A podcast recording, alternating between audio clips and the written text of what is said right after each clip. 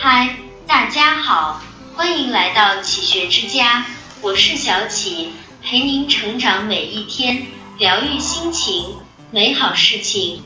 老话说，烙饼再大，也大不过烙饼的锅。一个人的成就再大，也大不过他的格局。所以，决定一个人命运的，不是天赋，不是出身，而是格局。一格局越大，心态越好。人家山等于仙，人家不等于俗。高度不够，看到的都是问题；格局太小，纠缠的都是鸡毛蒜皮。真正有大格局的人，视野广阔，志向高远，从不为小事纠缠。曾国藩评判有功，升任二品大员。按道理。他的宗教也应该从蓝的教换成绿的教，以彰显身份。曾国藩觉得没必要，他也不愿张扬，于是没让仆人换。结果他出门的路上，在一个窄巷里遇到一顶绿的轿，绿的轿看对面一个蓝的轿居然不让路，顿时恼了。仆人气势汹汹地冲去，把曾国藩拖了出来。院教的教员也先看那教中的高官，想看看谁那么大胆，敢挡他的道。一看，发现居然是曾国藩，那人连忙滚下轿子，跪倒在曾国藩面前，不断的磕地，连声说：“大人赎罪，大人赎罪。”虽然受了侮辱，曾国藩却没有生气，一把扶起这位官员。安慰他不必把这件事情放在心上，他不会计较。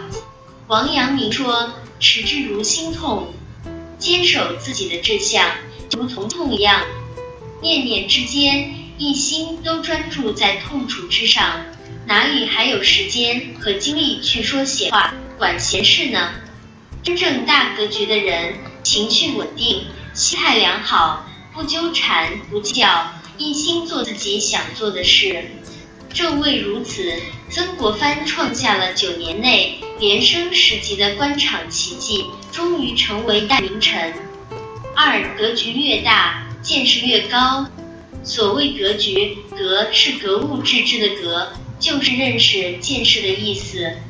一个人的见识里，往往就藏着一个人的格局，一个人格局的大小。也决定着见识高低。在评判太平天国的战争中，曾国藩和左宗棠都功不可没，但是二人的方略差别很大。曾国藩从不浪战，每到一处稳下营盘，先求不败，因而行动迟缓。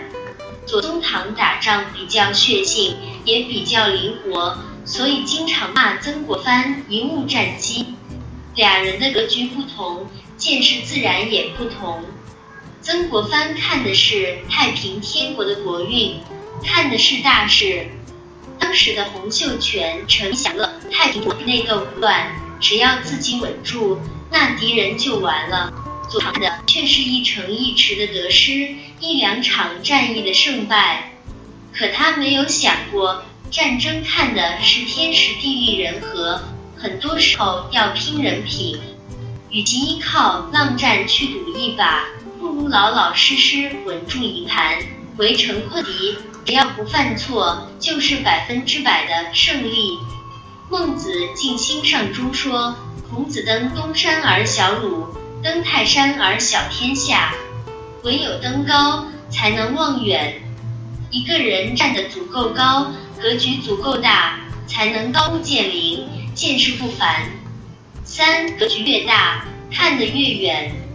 国学大师钱穆老先生游一座古刹，看到一个小沙弥在一棵历经百年风霜的古松旁种一种观赏植物夹竹桃。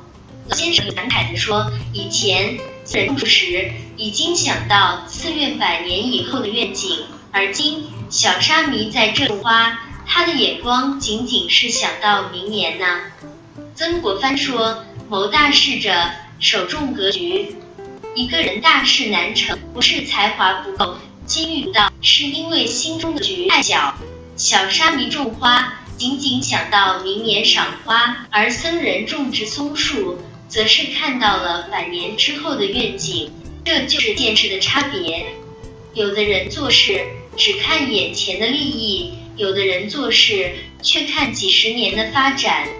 下棋的时候，真正的高手都要往后看几步，提前想到对手可能落子的地方，并找到应对的办法。而所谓的臭棋篓子，就是走一步看一步。一个人看得够远，才能走得够远。